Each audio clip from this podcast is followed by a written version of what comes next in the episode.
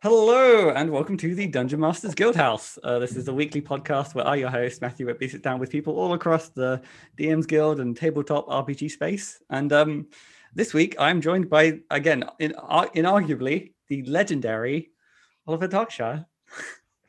on my good side already. Yeah, no, like, like it's it's the buttering the bread. You know, you got. Flattery works. Just keep that up. Uh, hello, how are we doing? I'm okay. Yeah, I think I'm okay. I mean, I'm about a year into being in a box at this point, so um, doing pretty well considering. Yeah, uh, big, big, big mood. Yeah, I think the the, the the the year milestone for me was a bit like, oh, okay, so that's where the last few months has gone. It hasn't Oh. been like a haze dream. oh, okay, that happened. but no, so I guess uh, you- j- I guess diving straight into the questions then and stuff. uh, For the people listening, if for whatever reason they haven't heard of you, um, what sort of things are you know? What sort of things are you known for? Oh gosh.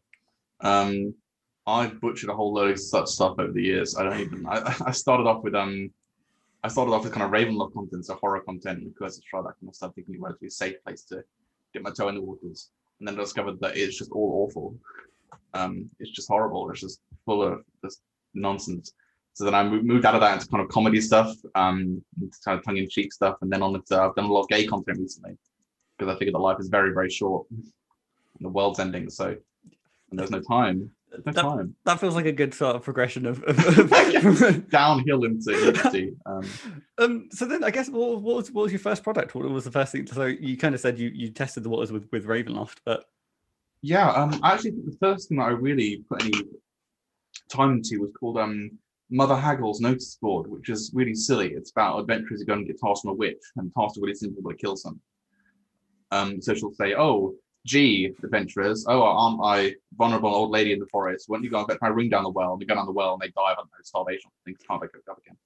Um, which I found really amusing at the time, and I continue to find it really amusing. I wheel it out whenever I've got a group that I don't like very much.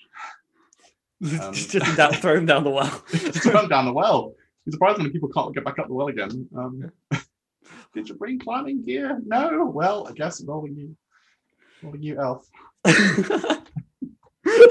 so it's, it's just, yeah no I bet it's yeah I, I I'm I, it's weird to think that you know the most uh, the most uh, highest challenge that a group of adventurers could t- to face is, is a slippery well Oh, you'll be surprised. Yeah, there's a whole lot. Of, I had a whole list of uh, horrible tasks that were really mundane that I found greatly amusing at the time. Um, I still indulge myself in it occasionally. so, so then I guess I kind of have to ask then so so why I guess what was the original like calling towards like Ravenloft in particular I mean, it's, it's one of the better, honestly. I mean, even with all its problems, it's one of the better modules they've released. Now, it's one of the best villains. Um, it's one of the easiest to sell things for. Not gonna lie, people have, I don't know, uh, people are still constantly theory crafting about like five years after it's released. Like people handcraft that bloody adventure for reasons I will never understand. So it's one of those things where you know you can release content for it, people will buy it, whereas the other hardcovers they kind of come and go. But it just seemed like a good place to jump in. Um, and also, it's got pretty easily accessible themes. Everyone knows what's in a vampire story, right? Yeah. Ah, I'm an evil vampire, and I'm on a hill, and I eat women. And it's like, okay, well, you know, the rest kind of falls naturally out from there. And they add add on content. It's quite easy to just patch on. Yeah, I, I guess as well as it is kind of compared to all the other hardcovers set within like the Sword Coast and the Forgotten Realms, it is it is distinct and in how it kind of stands stand alone. It's own story thing, really. So that was all kind of, oh, they've got this kind of uh, narrative progression with all kind of being networked in Forgotten Realms. Um, whereas, you know, it kind of just sits on its own. You can play it from one to ten. Then you know, you need something else to do, right? So So that, as well, I, I guess like because it kind of continued because you kind of went on to do how many how many Ravenloft gazetteers have you done? Is it? Oh, is too it- many. Arguably too many. Um, I might say far too many. Um, a lot. I can't. I don't even know. I don't even. I don't even look at it anymore because um, it made me lose the will to live. But, um, quite a lot. I've still got one or two that I'm, I'm waiting to release because they're doing the Ravenloft book soon. That's that's just money. Yeah. Waiting to happen. So um, I'm still sitting on one or two of them. Um, when, when I figured out they were going to do Ravenloft book, which was like two years ago, whatever, I just saw the rumblings in the interior. I stopped producing as many because I was like, well, that'll be immediately outdated by all these. So I just kept the ones that I hadn't in progress, so to speak, and waited. So, well, no, in fact, it's, it's interesting because I, it's it's kind of looking at again, looking at your like uh, your whole catalog of, of kind of products and stuff like that. It feels like you you are quite comfortable in just kind of diving into the lore of whatever it is, and then you know taking and, and occasionally bending it and stuff like that as, as you kind of need to. in the middle, you know, just at a right angle sometimes. Yeah. Yeah, well, I mean, I, I, um, so I work in a bookstore, so that's my main vocation really. So I'm a skim read all the time. Like my main job is basically skimming something if it's worth putting on the shelf or not. So as far as lore books go, I'm just like scanning that for the interesting, and then I pull it out. So D and D lore books are nothing, nothing. I do, I do like it. It's like one of the rare cases where yeah, your, your day job actually directly kind of feeds into your like I suppose your writing habits. Really useful. Um, not only because you know I work in like one at a rare bookstore. Mo- most D and D quests, most basic D and D quests involve around. Oh no, the ancient scroll of death. So um, there's a lot of mileage in that. because it, you've got the, the verbiage for ancient scroll down to a T. You Pretty like, much, yeah. which just is, off the top of my head. Just half the job done, really, already. so, so then I guess like if we if we kind of continue sort through the journey, then uh, what would you say was like the the turning point then from I guess Ravenloft focus to bringing in that kind of tongue in cheek side? Um, I got really bored about a year in. Um, I was kind of rewriting the endless. I kind of got quite depressed with the fact that whenever you would open a Ravenloft book, it would be like "lol racism" about like thirty words in, or I don't know, there were no gays in there or anything, and it was like it was the same thing over and over again. Just women being tortured over and over again by with some kind of I don't know. It was felt like the writers were enjoying it a bit too much, and after a while, it's got quite depressing. It was like, well, I have to fix this, I guess, and that, and this, and that, and after a while, it began to it began to be, feel like a drag. Um, so I really wanted to do something fun. Um, and I think I came out with it was like Attack of the 50 Foot Bikini Werewolf. I just lost it. Um, I just lost my sanity, I think, and just was, fell straight into the. I was say, was Space Kobolds before that or after it that? It was just after that. I kind of got into my rhythm with Bikini Kobold, and I was like, well, like, if I can get away with that and they won't remove that, I can pretty much get away with almost anything. So I Killer Kobolds. I found this pack of Kobolds in Roll20, I think it was. That, oh, and I contacted the artist and said, I want to use your Kobolds, and he's lovely. So he was like, yeah, use my Kobolds. Um, and that really got into, then it really spiraled from there, honestly. It's, it's really interesting as well because I suppose Killer Kobolds um, is, is an interesting one because it's, it's a one shot that provides the sort of what I, I, I, I dare not even call it like a one shot because it's almost like a like a separate game. I just yeah, it's not. It's just I don't know how to describe it. I think I was in a fugue state for like a week, um, where this idea came to me and it had to be done. Um, I'm not really sure how it got to the end. I just know that it got there. Because, like, for the people listening, essentially, it's uh, there is I think was it four or five different kobolds, each with their own sort of like set of skills. Yeah, alien kobolds. You're a different color kobold. You have a different like you have one shtick as your different color kobold. I don't know, you explode or you regenerate or something. And then your task is to go into the village and don't know, perpetrate some uh, unnecessary act of alien violence and then kind of B movie, kind of D list horror movie style. Yeah. Like you'll kill a kobold from outer space and you're armed with your kobold tech. And the joke is that kobold tech in like classic D&D is like, I don't know, I have an insect on a stick. And if you upgrade that to a science fantasy setting, you've got kobolds with electric spatulas and you know, I've got dynamite, but I don't know what it does. And it's ticking. And why is it ticking? Um, I will use this to cook. Um, and it's, you know, just basically kobolds perpetrating hilarious fancy violence. It's really not. I mean, in fairness, like, was it? It's yeah, that's kind of been happening for uh, like it's normally from the DM side of things, getting having the kobolds go on little antics. It's kind of nice to flip it on its head and let the uh, let the players have some. the players, you know, and I, I, suppose it was you know a joke about you know fantasy villager syndrome where you're just unwinding your own life quite peacefully, farming or whatever, and then a bunch of kobolds crashes in and ruins everything. Yeah. Um, you know, and no, no kobolds probably don't survive because they've got two hit points and dynamite. Yeah. Um, everyone's unhappy at the end. It's great. Um. I, I, I, do like that. I think that the amount of comedy that is like taking taking that line where you take D and D super seriously, and then you you on the end of like how serious there's the mundane of like people who like they're outside the big cities, they're living out you know in like a, a mild peaceful life, and the moment their life contacts these adventurers, it's ruined. I've ma- always massively enjoyed that kind of dichotomy between the fact that D and D is about these powerful adventurers who want to solve problems, and everyone else is trying to live around them. Yeah. Um, that it's just like I'm just trying to pick up my dog from the cleaners and my clothes, and my house has been destroyed twice this week. Yeah. Um, because somebody cast burning hands on it. Like first level wizard wandered by with an agenda, and now the entire village is burned down. Um, just really it's just like, it's like I, I, just want to tell the adventurers that they don't understand how flammable houses are. Everything's like, really flammable. Like a 15 sheet, how long a 15 foot cone is. Like I am six foot tall. 15 feet is twice bigger than some of fire. Yeah. Like for you know, good... I've never really thought about that. I've never tried to visualize a 15 foot cone in real life. They're like, oh, it's a first level spell. It's jank. And I'm like, well, actually, you're going to set fire to like a good few buildings with this and some people. Like it's it's awful. it's, think about what these people are capable of. It's like extreme, unnecessary acts of violence. Um, and I, I know it isn't funny, but also it is kind of funny. Yeah, yeah. It's it's it's that line, isn't it? You know, comedy and and uh, like uh, So uh, awful that you can't help but laugh at it. Jeez. So then, I guess the like, you kind of mentioned then in kind of the the I guess in if we were to it like call it the eras of of Oliver Darkshire, we have the the Ravenloft, we have the comedy, and then in your own words, we, we have the I I feel bad saying the gay. Yeah, the gay stuff. Yeah, um, I really just went off the deep end, um, and just I know I just lost all patience. But was it was it generally just the impotence in that in everything you've kind of seen? It's just a, a kind of a lack of representation. Well, yeah, and the, when the representation turns up, it tends to be quite, it's quite muted in that kind of um, heteronormative kind of, oh, well, if you're not two gays with a picket fence and a kid Mm. and, a, and a dog called dog, then, um, you know, you don't really fit in anyway. So it, it, it, it's- it's kind of the, the idea that it's okay to put you on our stories as long as you're adopting the masquerade of a heterosexual kind of paradigm for Yeah. us, then you can be involved. And that really bothers me because that's not my life. that's not life for a lot of people that I know. That's not life for a lot of the queer people that I know. You know, you don't really, a lot, in a lot of ways, there's a lot of queer traditions and so on that have developed from not being, not feeling or feeling included. That and to kind of wash those away and put them into the, oh no, it's Derek and his husband Yeah. on a kobold hunt, and you're like, mm, really, is it?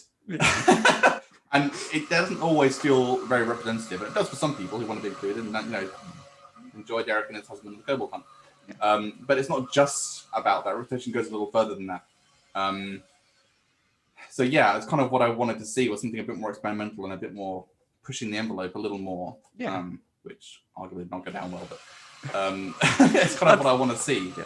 Um, you know, however upset people may get about it, it's kind of what I wanted to see, and it's kind of something that I wanted when I was running when I started running D and D. It's kind of it was wasn't there. I, I Um, suppose it, you know that was it the age old, age old thing of you know if you're passionate about something that you're doing that kind of rubs off in the in the the, the product itself. Well, I Um, hope so. I, I don't think everyone can be everything to everyone. Yeah. But when I say, oh, it's gay content, it's not going to be for all gay people because Oh. they're not on Monolith, Yeah. right? And the same way that, you know, any content for anyone, it, it's just gay content. That's what it is. It's not for all the gays, it's just some of the gays. It reflects my experiences, and that's it, really. Um, I think that's another thing as well. It's like when it comes to like things you're talking about, like oh, I, I want to make something you know representative. It's like this. It's all. It's always going to be representative within this context. It's like you can't. It's no brush is broad enough to get everyone. it is what it is. I've come to come to accept that uh, uh, over the over the years. You kind of um you, you try at first really hard to try and make sure that everyone feels massive, everyone feels included, and nobody feels left out at all. And it's a losing game because, of course, I'm not going to be able to represent. I'm going to be representing a very small group of people. when it comes to the intersect of you know who I am, my identity is, I represent a very small group of people. I can broaden that out slightly, you know. But as far as the Venn diagram of who I am, like, is involved, I represent a very small. Everyone represents a very small group of people in a lot of ways, and it's you know you have to write what you want to write and hope that some people identify with it in some ways, and that's the end of it, I suppose. Um, which is why it's important that you have all the small different stripes involved, because then everyone writes for themselves, and hopefully then everyone is at least slightly represented. yeah, you, like I said, you you you you you cover a wider range, and that's you know that, uh, ultimately that's kind of you know the, the best that you can can kind of do. I can probably crowbar a few more kind ofs in there somewhere, but then so I guess to kind of broaden it out, then to kind of talk about your I guess kind of creative process as a whole. Um, you have mentioned the, the the term, oh, I must have been in like a creative haze, or it was a blur. is that is Yeah, that kind of um, the my husband's very patient um as I will say on this like I have an idea. Usually I'll be I'll be like I'm not writing anymore. It's horrible. I hate it. Um everyone is bastard. Am I allowed to swear? I'm sorry. Everyone is bastard. Flick Um, like yeah. um, and I think I'm not gonna write any more things. I'm done with it. It's so stressful. Um I took a week out of my life. Where was I? And then I'll sit down and think I have a great idea. I'm like oh my god this is amazing. It's the best idea anyone's ever had um since sandwiches. Um and I will basically sit down and I'll basically be gone for like two weeks. Whilst I figure this out. Um, I usually start with I don't know, um, grabbing the images that I'll need because that's the hardest part, um, and then kind of working it into a rough layout and then writing afterwards, which I'm given to understand is not the way it's done. because I actually that's something interesting because one thing I really wanted to talk about is like just was it your like book of bad magic series or book of weird magic like your I guess uh, layout style is is so distinct. Um, and what I, I've always really kind of particularly like is how looking at things even like stat blocks, you're not not afraid to kind of you know take and tweak the, the existing format that everyone goes, oh, it always has to be like this and you're just like, well, for readability's sake. I just do whatever works for me. If I can't read it, then it's no use to me as a tool. Um, and down tradition, um, if it doesn't work, then if I can't use it, then it's no good to anyone really. Because if I can't read it, then no, nobody else stands a hell of a chance, right? Yeah. Um, so, but I basically, I just alter the format until it works for me. Um, that took honestly, it's taken a few years to get to the point where I've like got this down and can do it easily. But um, those ridiculous InDesign and Affinity Publisher those nonsense tools and, the buttons mean anything that's supposed to mean. Um, but yeah, I kind of worked it out so that it works for me, and then hopefully it works for everyone else that's not chunked. Um, like I don't all those no, the, the, fonts that everyone uses and all stuff. I find them really hard to use. Um, so I basically started changing them out quite early on. I used to mimic it originally, but I, I, I changed stuff that I could actually translate. Yeah. Um, that seems to be working. Nice. Well, I, it, it, kind of pays off. And again, so I don't I don't want to lose the kind of interesting part about that of like starting with the images as well. So oh, yeah, is is it the case of like is it straight out and kind of commissioning a good number of pieces, or is it just kind of stock Depends. art? Or? Depends where I get the idea from. So you, sometimes I find the idea literally from the images. Um, so I'll be scooting around, and you know, part of I don't know. One thing I'm very good at is sourcing artists and getting images from them. Um, and sometimes I'll chance across something and I'll be like, yeah, yeah, art. um, and then the product will evolve from that. And sometimes I have the idea, but the, the first thing is almost always the art because it's the hardest thing to find. Yeah. And stock art is really limited, and everyone's used all the same stock art now. So you have to be kind of aggressive in finding where to find it and how to commission it. And commissioning art's really expensive too. Yeah. So you have to selectively commission art, something you can't find anywhere else. If I need a mind flayer and in a chef's hat, I'm not finding it anywhere else. I have to commission it. But I might be able to find somebody who's already done kobolds or goblins. Like they're everywhere. So I can just find somebody who's already done them and pay them much, much less to use it. So yeah, that's yeah. all done first, like before you even get out of the cave. I, I, suppose it is a case of like, yeah, if, if that kind of art exists out there, and and yeah, there are again numerous artists who kind of have stuff all on their portfolio, who I'm sure, yeah, I'm sure I like I'll be more than happy at the chance to kind of have their their um art. Oh, it's free money for them usually. it's I've already done the piece. You're paying me for one use in a product that probably no one will ever see.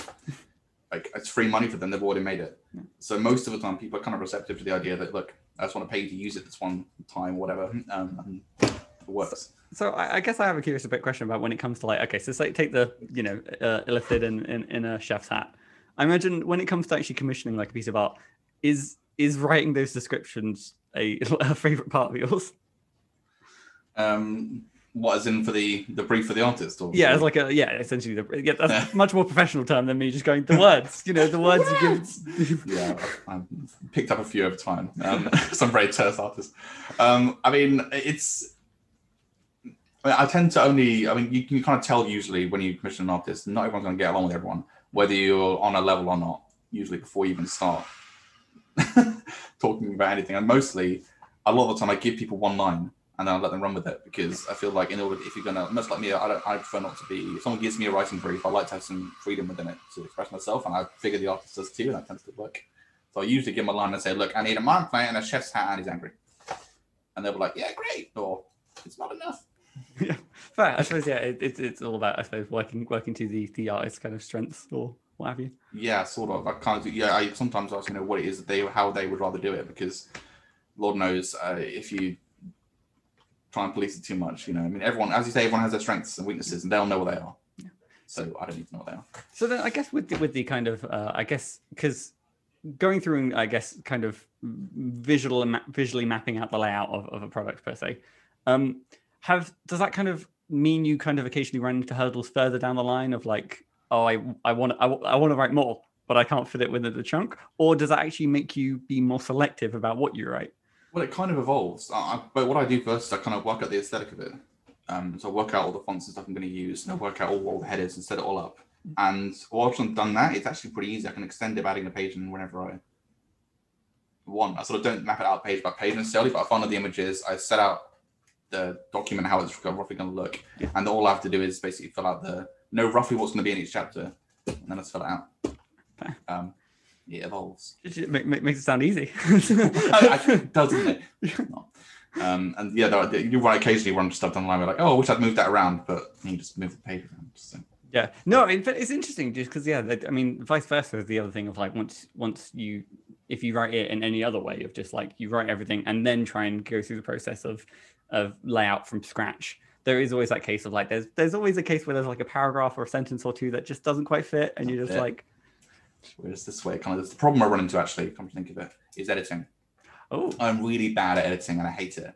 I never pay for it to be done because I don't give a crap. Um, and honestly, most of the time nobody notices. If they do, I ignore them. And life is great. So I've come to understand that maybe I don't actually need it that much. Yeah, I, I kind of I, I'm of the opinion that I'm one person doing like five different jobs here, and editing is not going to be one of them. Um, the product is what it is. It stands on empty feet. If you give me Wizard's budget, then I'll hire a goddamn editor. Yeah. Um, no, I, it's, yeah, no, I mean, yeah, it's it, it, it's always that case of like, you know, I suppose it's it's I, I can't I can't argue. I just it's, First draft, get some tweaks, goes on the paper, done. it, I must admit That's- it, it it I guess it must be kind of liberating because I guess like universally, like in chatting to like all the people I've spoken to, the thing that kind of has come up is like they always occasionally dread the kind of responding to edits. Yeah, honestly, I know it's not pleasant. I mean, mostly I find it's not that I even mind editors that much. I know I happily tweak things, and often I make a lot of grammatical mistakes. You know, and you know, no person's perfect. You always I make a lot of mistakes and stuff. No people always pointing them out for me. It's liberating. Um, but um, it's kind of I just don't. The time bothers me. Like the time it takes to go to the editor and back. I want to move on to a new project. Mhm. Um, and I really resent. I already wait quite a long time for art usually if I'm commissioning it because that does actually take quite a long time. And to wait another three weeks for editing, the necessary time it takes someone to go through and you know literally point out your mistakes to you. Like I'm waiting a long time for an expensive process that I hate, and I just Yeah. don't care enough. No, it, it's yeah, it's it's it's it's it's it's it's a refreshing attitude, which I'm sure. I mean, and honestly, I mean, if it were a bigger industry, or if I don't know, more people were seeing it, maybe, Yeah. or you know, then maybe I'd, I'd care slightly more. But I mean, at the end of the day, a lot of the people who you know, who run this kind of content and buy it kind of understand that it's a one man shop here, and that like if there's there's going to be a comma and stat block occasionally, and there's going to be you know, and maybe there's a plot hole in chapter two. It kind of is. I I guess I'm curious. Have, so, has there been a project that you kind of sought out an editor for in particular, or is it always? There have been some, um, and well, some some you, you work as a if you're working on a collaboration of some kind, there's always someone who's willing to do editing, and that they kind of do it as part of the job. Yeah. Um, and okay, there's one or two projects that I've sought a specific editor for, um, and I've had one or two bad experiences. Where I'm like, you know what, I'm just I'm so done with you. Yeah. I, I, I had Standing Forlorn, I think, was a like a Ravenloft thing I did a while back, which is quite a long adventure. And I thought this is so long, I have so many plot holes in it that I need someone to look it over. Yeah. So I found someone who seemed quite reasonable. Um, it was only when I got homophobic edits in that I was like, well, I hate you. and that's. I mean that that that, that I think that's justified. Yeah. um, so I just had just like too much stress dealing with like bad ones in the past. I'm just like, you know what, I'm just gonna leave it. Yeah, I, I must admit, I think I think it kind of, I guess, yeah, I think it, yes, a good chunk of it is always suppose setting expectations, and and I'm nine times out of ten the few, the times that I've worked with an editor, I enjoy it so much more when it is a dialogue rather than just a "Here- here- here's here's here's how stupid you are grammatically. Idiot. yeah. like, as, as you say, editors come in different like styles and ranks. The Same with the writers do and artists do. Like, Yeah. you, ain't gonna find one that fits you, I suppose. Um, yeah, it is. But you work with some people better than you work with others. Um, I'm not, I don't think the uh, is it impression is dying out anytime soon. Um, Yeah, dude, I, I don't know. It, it sounds like if you have anything to do about it, well, single-handedly. clearly, I need them. I'm really lazy. Yeah. Um, so you have to factor that in. No, fantastic. So then I guess well, I, I kind of uh, poked at this a little bit earlier when asking about like art, art briefs then. Um, but do you have like a hands down favorite part of your project? Like from start to finish, is there a part that stands out like yes? Um, I like the I, I like the graphic design, the laying it out. Um, I like making it look pretty, which I'm, I'm really bad at this and I've got a lot better at. So I like figuring out where everything's going to go, what the chapter's going to look like, and what the structure of the book is going to be. Mm. Um, I quite enjoy that, and I enjoy the first drafting process where I'm filling all that out. Um, the longer a project goes on after that, the less interested I get. Yeah. Um, So so it kind of sounds like you're very much like um, you like establishing the skeleton of a product quite early. yeah, pretty much, and what it's going to be, what it's going to look like, what the theme is, that kind of stuff. If it drags on too long, you know, um, I just die inside. Is, is, is has there been anything like have have you picked up any kind of tips or ways to kind of help you get over those sort of late late project like late late late production speed bumps? I don't know, like existential dread. I don't know what to Oh, call it. gosh. Um, you just have to sit down and do it. It's really unpleasant. I just hate it. I'll put it off weeks. I was looking at it, looking at the screen like it's a monster. Um, putting it under a sheet or something if I never have to see it again. Um, but when it comes down to it, you just, you just have to sit down and give yourself. I mean, I, I tend to do it all in one go when I'm done. I'm like, I'll figure it out, I'll get the script, you know, I'll, I'll tinker with it for weeks, and then one day I'll sit down and go, I need to finish this, and I'll spend three days just finishing it and then pushing it out there. Um, a lot of people do you know, structured release dates and things, which I can't cope with because it means that I have to plan that when I'm going to finish it. Because I never know when I'm going to finish it. Yeah. I only know when that mood hits me. I'm like, I have to finish it now. No, I no, I, again, I, I I can imagine like from just hearing you talk, it it sounds incredibly liberating because the amount of times there's been like projects that I finished and there's been just something in production or something going along that has prevented me from just throwing it out there. And me, I'm mentally done with it. I'm like, I, I finished. I've written the last word. I'm done. Let me. Um, but I hate it. Um, I've grown to resent my own project. Uh, yeah, but I mean, I'm sure that you know the, the more thorough way is the better way of doing things in the long run. Um, but I mean, again, it's it, it's it's a case of like, I mean, what is it? Writing tabletop RPGs is a creative process and stuff like that, and, and you can't really infringe on a creative process by saying, "Oh, this is the right quote unquote right way" or anything like this. It's like whatever helps you create. I mean, I think there's been a sort of there's been a culture created around the right way of doing things, or around, a- around a, a thorough way of doing things. You know, you, you write the first draft, and then you get an editor to look at it or whatever, and then you write the second one, and then maybe you get some art done for it, and then you get the editing or whatever, and then you go into layout, and then goes back to the editor, and then you publish it, and you have the release date and interviews and oh, whatever. But um, I, I don't have time or patience. I, I think another thing as well is, is I, I don't know what it is, but maybe it's the nature of like writing on the DMs Guild, but people are, are vaguely aware of, I suppose, the production process for WotC, and uh, they, I guess, they feel the need to kind of mimic that. When one, you know, some people are you're you're you're one person, you know, it's, it's You've got to do all those jobs by yourself. You know, it's a lot. It is actually a lot. It's like a 70 page document or whatever, something really stupid. I've got myself into that situation before. Then you have to lay out every single one of those, and somebody has to like read the whole thing, and then you have to. It's it's a lot. Like even writing that stuff is a lot, frankly. To do all those other jobs for basically unpaid. Let's be honest. Yeah. It's a bit much, and before pushing out as much stuff as, you know, forgive me, uh, that I tend to because I'm awful. like it's I- I'm not I don't have the time. I actually don't have the time to do all those things efficiently or properly even. Um, everything gets kind of honestly, I mean the perfect sometimes enemy of the good. Like the good is often good enough, often Yeah. good enough get paid at least. Um, and then you've got the experience from the project to add to the next one. And what I've really found is that over time, doing a billion projects in an okay manner has meant that they all become good. They become good over time just because I've had enough practice. I mean, with it, it's you know, it's. I, I- was about to say, there's an analogy about someone baking like they're making hundred pots. Oh yeah. I, I, I was gonna I was gonna try and say it, but I forgot it, so it would end up being half baked. Appreciate the pot analogy. yeah, there you Um, go. but then, okay, so I guess we've, we've on the other side of the coin. Then, um, is is the least favorite part of your project just finishing it? Then, I mean, any attempt at editing is always the worst. Um, I get three words in and I'm like, I hate my life, myself. Um, I hate where I am. I hate where I'm going to be. So I don't want to do that. Um, and then, yeah, as I say, the actual last push to finish is quite stressful because I know I have to do it or I'll never do it again. I've got some projects which I just didn't get to that point of, and they're just languishing in sarcophagus on my PC somewhere. Um, they will never see the light of day again. Maybe who knows? It's. It can happen. They're, stuck, they're basically undead at this point, if anything. I must admit that I yeah I, I the few times where again I, I like self editing and stuff like that I think I probably have a problem where like I read things in my voice, um and I guess the, the best piece of advice I got which is to run like anything you write through like a text to speak, but then I I, I- I struggle to listen to like a robot for that long.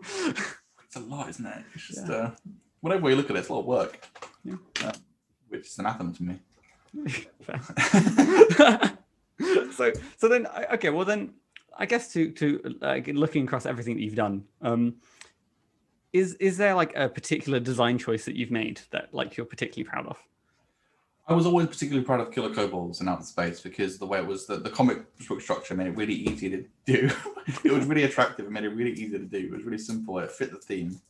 Um, and I would push it out in like a week or two. Like that project was done. Wow. Um, and it was there was a clever design choice, mostly because they didn't require that much text, and it deceived the viewer in thinking that there was a lot of work gone into it. And actually, um, when you think about it, it was like five lines of text in the whole wretched book. Um, so as a design choice, it actually worked really well because you know it allowed for that level of parsimony with the. It, it, it sounds like again, it's the kind of the, the perfect combination of everything kind of fitting the theme and purpose of like, Yeah, um, it's it's a lot of that, you know. Um, it's and sometimes the design choice doesn't fit the book very well. It actually makes the job harder. Um, and so like finding the, the right way to lay out the book is really imperative, honestly. And why I do it so early on because I know that if I get it wrong, it's going to make the uh, like writing the entire thing a massive struggle. Ooh. So then, I I guess if you don't mind- me asking, then, so what is like a project that you've kind of struggled with the, the combination of genre and, and layout? Um, and I struggled quite early on with a lot of the stuff that um sort of I was writing. I was try- you know when you start out, you try and mimic the, the wizard's trade dress a lot, and I've, I've really struggled with it. All, all the things like Mother Haggle stuff that I originally wrote, sort of the first Ravenloft adventures I wrote, I tried to mimic this wizard's layout, which wasn't really working for me because firstly because they changed it on a dime, um, and no one can keep up with that, frankly. Um, and secondly because it's basically large waters of text which I look at and my eyes blur. Um, so and I can't, you know, I, I find it really difficult to read, but even more difficult to write, and far more difficult to edit anything. At the time, I was still making vague attempts to. Um, I got over that quickly. um, so anything that like was done sort of in the first like I don't know year almost when I was trying to mimic that style, I, I just I found I was coming up against a brick wall even in even trying to do it because I just kept uh, my eyes were sliding off every time. It made everything take so much longer. It's just I hated it. So, uh, actually, one thing I kind of wanted to ask about as well is, is is you do have quite quite I guess quite a range of, of kind of products from like adventures to sort of I guess like uh, NPCs compendiums to like subclasses or just like lore guides. Um, would you say there is like a particular like is it is it the case of like you just wanted to kind of dip your toes in everything or is it which again I should now that I've said that dipping your toes into everything is probably the, the, the poor phrasing for that. Nah, it's just whatever strikes my fancy at the moment. Honestly, I just I, I'll come up with an idea. I'll think this is great. I could do that.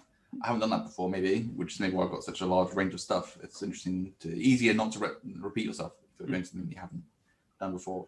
And lately, it's I mean over time it's progressed largely from this is a cute adventure idea to this is what will sell because money's good. Money helps me make more products. Yeah. um, money funds other hobbies. Money is great. Um, it, you know, yeah, as a secondary job, it's evolved. And as stuff began, began to sort of sell more in general, I, I tend to look ahead and think, well, what would, what would actually be useful Mm. At the table? What would I want to use? I, I guess interesting because I suppose you've kind of you've you've gone through that journey. I guess as like a, a, a like you know starting to, to to now seeing you know the the, the impact of some of these products. Um, would you say like it kind of shapes how you pick and choose a product? But would you say it shapes your design in any way? Uh, come again? Uh, so so would you say just just through at the point now of like hmm what what what, what is what is what is my question in, in the best way of asking it possible i guess like compared to your earlier designs how how do you think your new newest designs have differed Um, well, I do a lot more. I mean, a, a lot of the early stuff is, you know, a lot of a lot of fairly wankerous prose. You know, you know, writers get really self-involved, and they're like, "Oh, I'm a writer. I can write lots of interesting. You know, I'm, I'm, I'm going to be, I don't know, Shakespeare. Um, I'm going to really get involved in my like uh, my deep emotional nonsense. You know, there's, there's a lot of adventures. There's a lot of like, you know, um, descriptions and a lot of evocative, you know, uh, paragraphs and that kind of stuff. Whereas a lot of the stuff that I do lately, I mean, if you're a roll tables do not require that, and they're more useful, frankly. Yeah. Um, like I, compendiums of items, you can do some sassy flavor text and actually put some useful mechanics in there.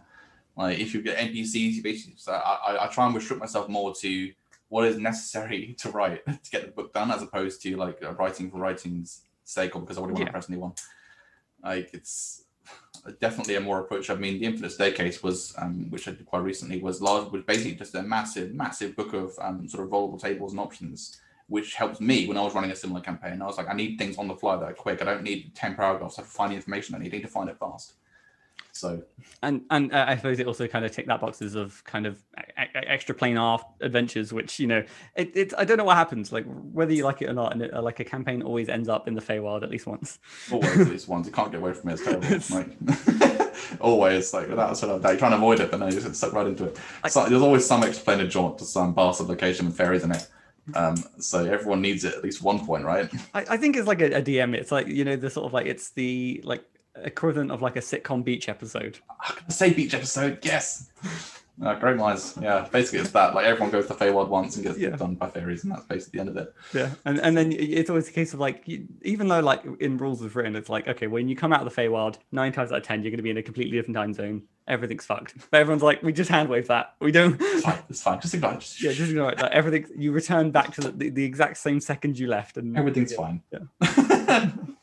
No, interesting. Yeah, no, I must admit, yeah, I think that that it is easier to again. I, I guess the thing that I'm coming from is like I like writing adventures, but I realize as more realistically, like the more useful products are probably just encounters rather than a fully fledged adventure. Just Like, because, uh, I regrettably, kind of, yeah. And my experience is that adventures they, they, they sell, but not nearly as well as anything else.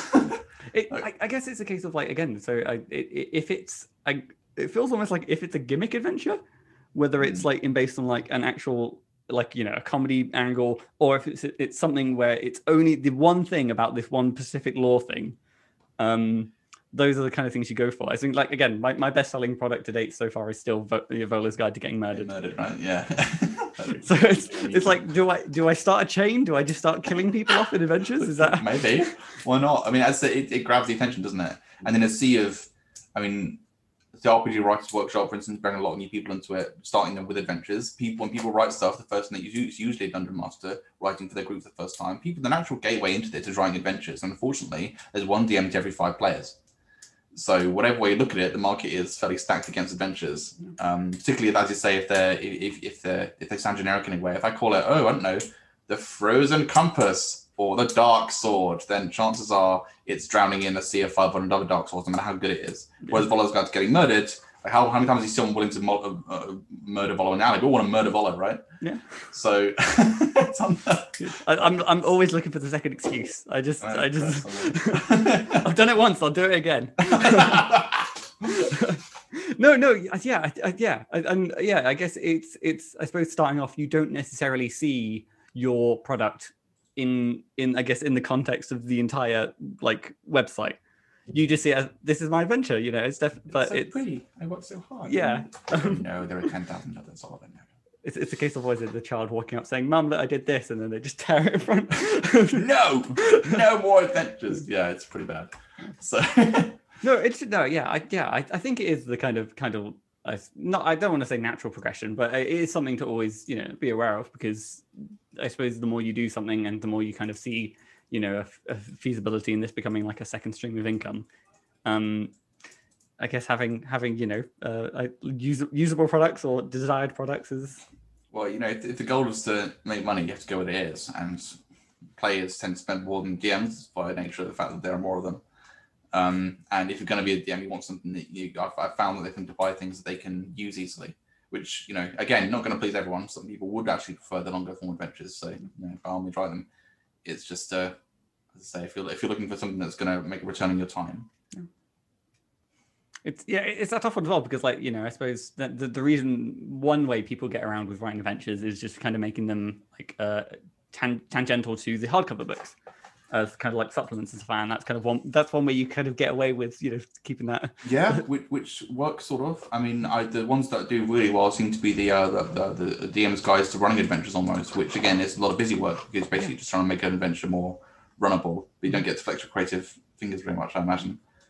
Um, but if you took out what's in the DM Guild uh, sort of top twenty of like all time, it's like usually monster manuals or Yep. harvesting handbooks or you know armorers handbooks or gee a lot of item crafting stuff. Now look at it. Yeah, Um, because I suppose it goes back to kind of what you said. It, it touches that that that itch of both players and DMs.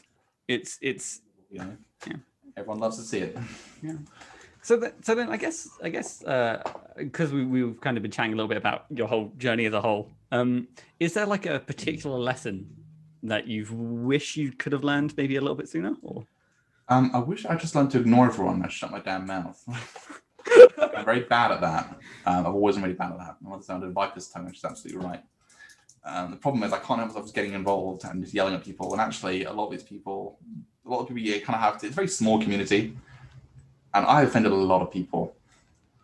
Like a lot of people that I don't really care about. It'd be nice not have my back biting me all the time.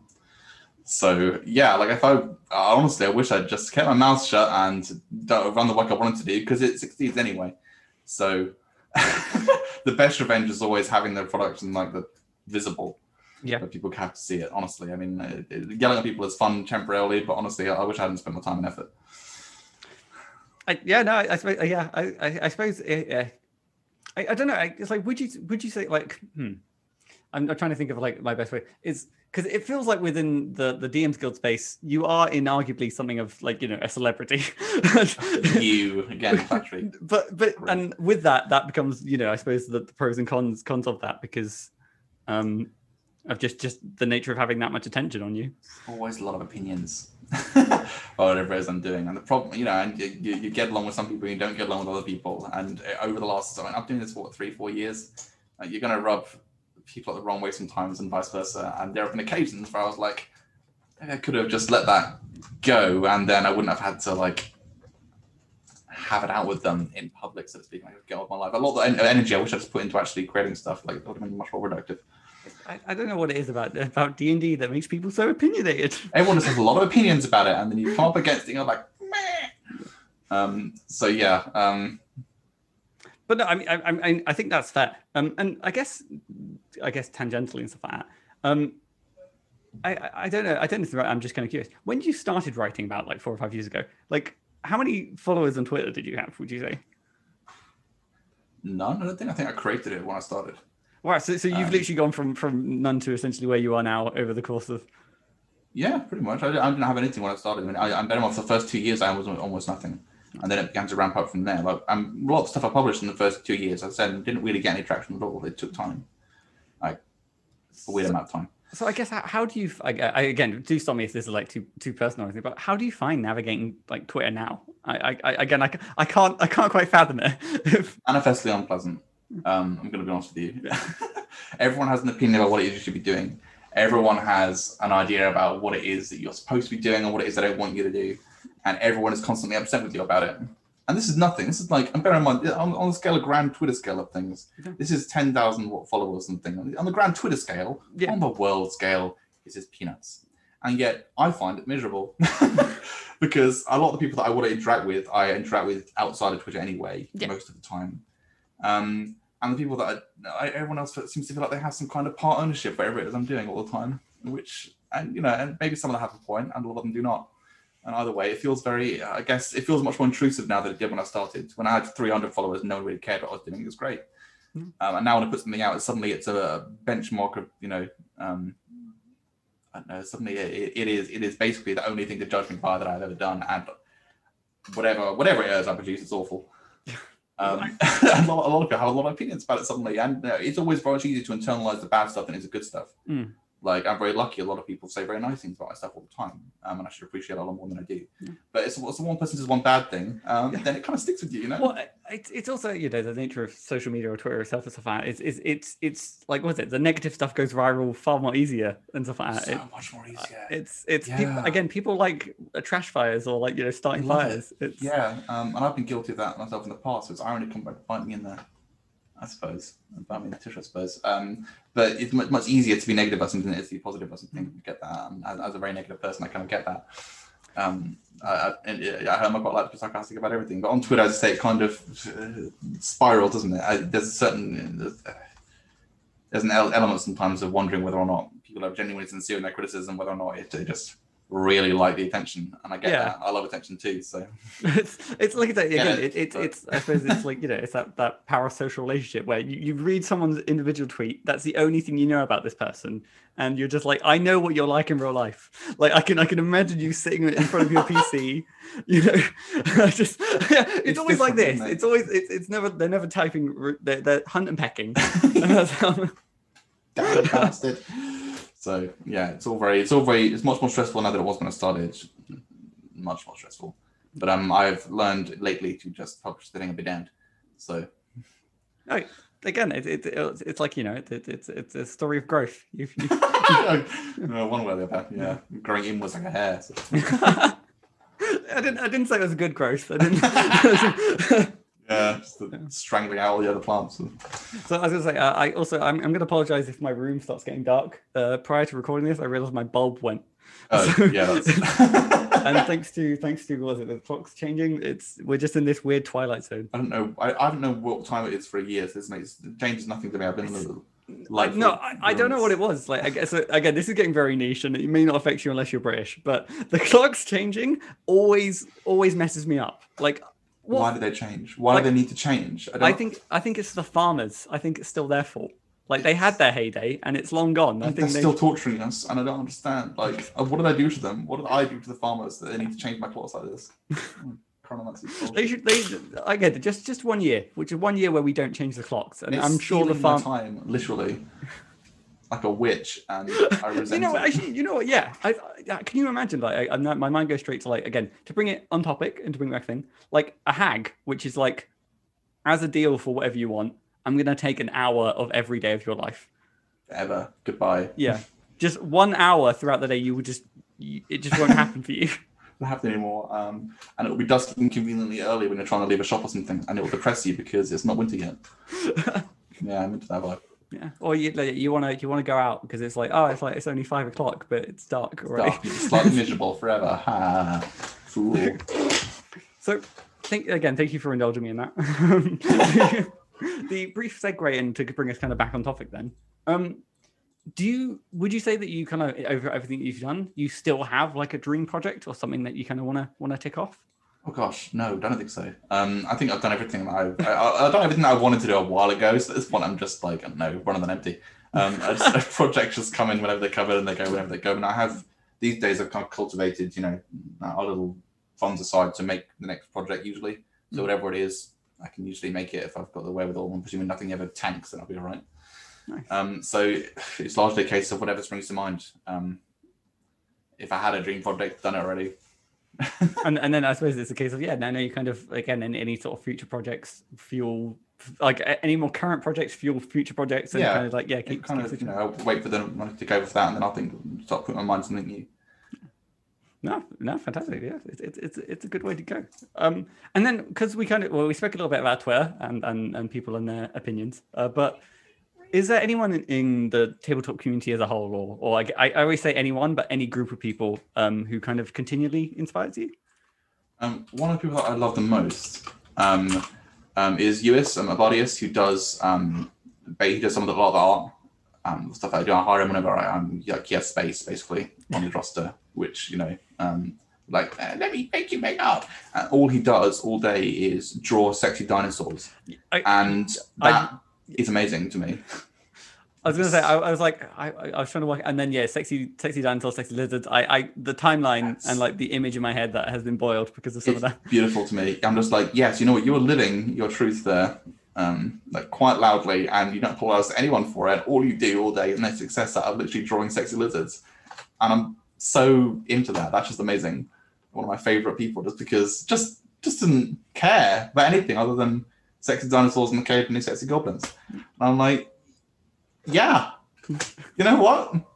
so so would you i guess would you say like in in terms of like um like uh you kind of mentioned was it reaching a project or like a, a, a i was about to say like a hive mind with your artists is it the case that the two of you are on a like a fairly similar wavelength No, you know, on level, yeah. Yeah. Um, I mentioned the other day, I'm like, I need a commission to close, but I need something. He was like, I'll make time for you. And I'm like, yes, yes, you will, because I need a sexy lizard.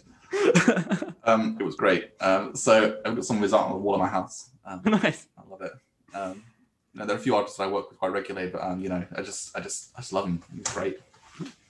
so i suppose you know if, if anybody's needing again again it's going to be probably quite niche if people in the audience need lizard art sexy lizard art but it's nice to know it's out there It's know? what it is, you know. It's there if you need it.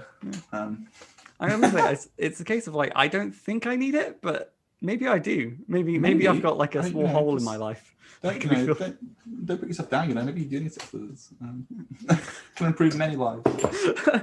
it's like I said, you don't know what you've lost to till, till it's till it's. so okay, know, empty space in your wall, like what could be there? yeah, no, I, I I've got I do again. I have got a good amount of space. So you know what? I'm gonna I'm gonna I'm gonna do some soul searching. With dead of night, just staring at the ceiling. What have I done? Just staring at the blank space, imagining all the different lizard configurations I could. It's great. It's like a Um, Tetris game. Um, And so I guess I guess the kind of uh, the the next kind of question then is is if you're working, what are you currently working on? What's some of the stuff that are in the works? Oh gosh, um, I don't think I can talk about anything that I'm currently working on. Ooh, No, I'm taking a break after Queer Code, uh, the last one, I, the most recent one I did. I'm taking a little bit break. You know, I'm, I'm working on one or two old old things that I used put aside a while ago, I suppose. But um, mo- most of the things I'm actually actually working on, yeah, they're under NDA at the moment. So wow, that, uh, I that's can't tell you. No, I mean, again, that, I don't know what it is. Like most people would think, like when, I- like I guess someone says, "Oh, it's an NDA," that oddly just makes me excited. It, it- it's always Oh, a case of like, "Oh my, wow!" They they could again because it, it, they could be working on anything, and then in the future when it comes out, I'm like, "Whoa, that's what they were on about." Like, wow. But yeah, um, unexcitingly, um, yeah, I don't think anything that I'm currently tinkering with, anything I'll have to talk about. So mystery, Deep Thickens, I'm afraid. So, but I, I guess uh, is is is is uh, um, I, I guess like with, with again, so with some of the books and stuff, uh, you have kind of done essentially like continuations of some of your older series. Is there any kind of series of books that you've done that you would like to revisit, even though there may not necessarily be plans for it yet? Um, I always wanted to go back and read your Mother Haggle properly. It was the first things I did, and I just have such a soft spot in my heart for it. And I laid it out really badly because I was an idiot at the time. I still am an idiot, but I was a layout idiot at the time. Um, and so I really, really wanted to go back and redo that properly. I feel like it deserves a lot more love than I gave it um, as an idea. Um, I mean, some of the old Ravenloft adventures, like you know, City of Eyes and so on, there, there were passion projects at the start that I just did when I, you know, wasn't expecting to make any money off them, and I felt like they could benefit from a little love. Yeah. After all this time, they can look a bit more. like That's always a tough one because I, I think I've spoken to a few people about about the, the, the idea of revisiting old products, and and sometimes it's always a case of like you know is is is it nice to kind of leave them as like an artifact of like their product of time, or It's tricky, isn't it? Um, and a lot of ways, you know, they are what they were when I made them. But um, and, and a lot of other ways, it would be nice for them to, because a lot of the stuff that I did at the beginning, Mhm. you know, was stuff that I, I did because I really wanted to do it, as opposed to loads of stuff that you know I, I you know uh, I'm doing because you know, I'm, I'm a cynical bastard.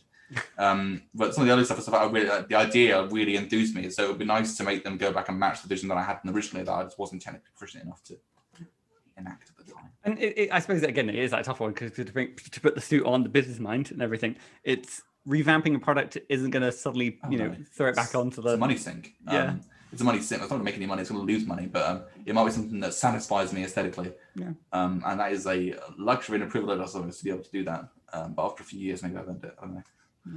Yeah, I, I, must admit, I, I think I think I, I, I think I'm of the mindset I of uh, happy of to let things sit, and and just be again, even though it's a case of like anyone t- someone mentions it, I'm like, oh no, don't look at that. That's- That's the thing that I yeah. Past Matt was an idiot. He was a fool.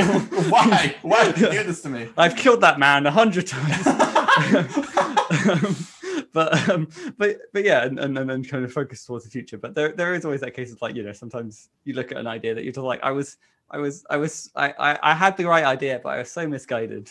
You know. Um. Yeah, you know, what can you do? Yeah. What it is. But yeah, no. Well, also, no, dude, I'm, I'm super excited of, of to kind of hear about. Uh, n- I guess not to hear about some of these future projects. um, but then I guess the kind of uh, important question is, is is if people kind of want to hear about as and when these come out, where are the best places for them to kind of stay up to date and follow you? I suppose. If they really insist, they can follow me on Twitter at Death by Badger. But I suggest you don't because all I do is whine all day about the trivialities of an aesthetic life. So I suggest you know just say spare yourself your dignity. Just, Um, just I suppose the the not following you on Twitter. I suppose just watch the DMs Guild release like the top ten thing. Oh yeah, just do that because I'm just like up there all the time days. Just like just I, I, like, like a plague, I refuse to leave. Um, I should I should replace one thing with another thing at the moment. Uh, much to their aggravation, I'm sure. I was gonna there must have been like a, a, t- a point in time where the uh, like Curse of Strahd or, or the, the Ravenloft uh, top ten was was pretty much yours. Well, I mean, when I first started and I was doing a lot of Ravenloft stuff, no, no, I wasn't as popular in that respect as I am now, certainly. I mean, I'd be lucky to get something like, you know, in the top 10 at that point, really go. Even, even in the Ravenloft section, you know. Like, I like to think my work in good quality, but then, you know, I hadn't done a lot of the work of cultivating an audience. It took time. So, really, it's the late, later stuff of this year and the past year, and since, you know, Yeah. that, that's really been sticking in the top 10.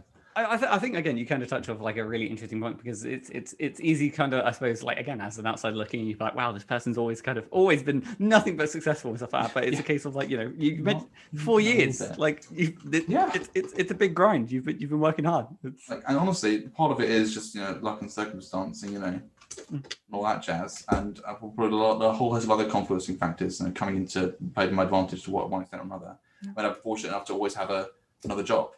Uh, this isn't my main job, which means that I've always had spare time and or spare time, spare money, I suppose, to put aside towards projects. That changes things, you know. Um, know, being white and a man, I get invited into a lot of projects. We realise that I'm massively gay. I'm going to ruin it for them. Um, so you know that that, that opens doors that wouldn't necessarily, necessarily be open. So I mean, part of it is a grind, part of it is luck and circumstance that have played in my favour. So it's all those things coming to a melting pot of sin. I, I suppose it's a case of well you know you stick around long enough and just like if you stand in your corner eventually someone's going to look in that general direction and like, oh, no, yeah, they're um, still there Also make make some make some friends, I guess. Not all of them. Everyone's terrible, Okay. but some people aren't. If you have a coven of people, So, I like I like the cover of people you know, uh, people you can rely on, and people who you work with regularly, and you know, you'll you know, you trust to tell you when you know your thing's terrible, um, and if you're working, then you know you can't go too far wrong. No, no, no. Well, again, uh, sorry. uh, Looking at the time, um, we have Oh. we have quickly managed to kind of na- natter away an hour. Time Um, flies. That's become my new favorite thing to just natter away an hour. yeah, I officially stolen this hour from you. Ah, you had you had Yeah. me. Yeah, I had you. Ah. Yeah, I can Um. Well, no, again, Oliver, thank you so much for taking the time to have this chat. Um, it, yeah, it's been delightful, and, and yeah, I've, again, oh, it's it's an opportunity for me to, to steal your insights, and the people listening may gain something as well. But No, this has been a delight. Thank you. But um, but yeah, so yeah, no, be sure to uh, at follow, you know, at, at, at Death by Badger, uh, you know, for the news and rants occasionally. Um, if not, there will be a link to all of um, Oliver's uh, products and stuff in the description. Um, otherwise, I've been Matthew Whitby. Um, I don't think I have stuff that I need to promote right now. I think that there may be some Kickstarters next week, but at which point it's probably too late. So I'm just not going to say anything. there may be links in the description for Kickstarters. Maybe check them out. Maybe it's a mystery. Um, but if not, yeah, you can find me at Whitby Writes. Um, and again, my very last question then: How do we end a podcast? Um, we end it suddenly, um, and then re- retreat off social media for like three or four weeks, so no one knows we've gone. I, this, this this may be the rare one that I might not be able to do. Well, you asked, so I, it's true. Okay, well, I, I've committed. Okay, so following following the release of this podcast, I will go on a media silence for three hours as a compromise. Bye. Bye. And.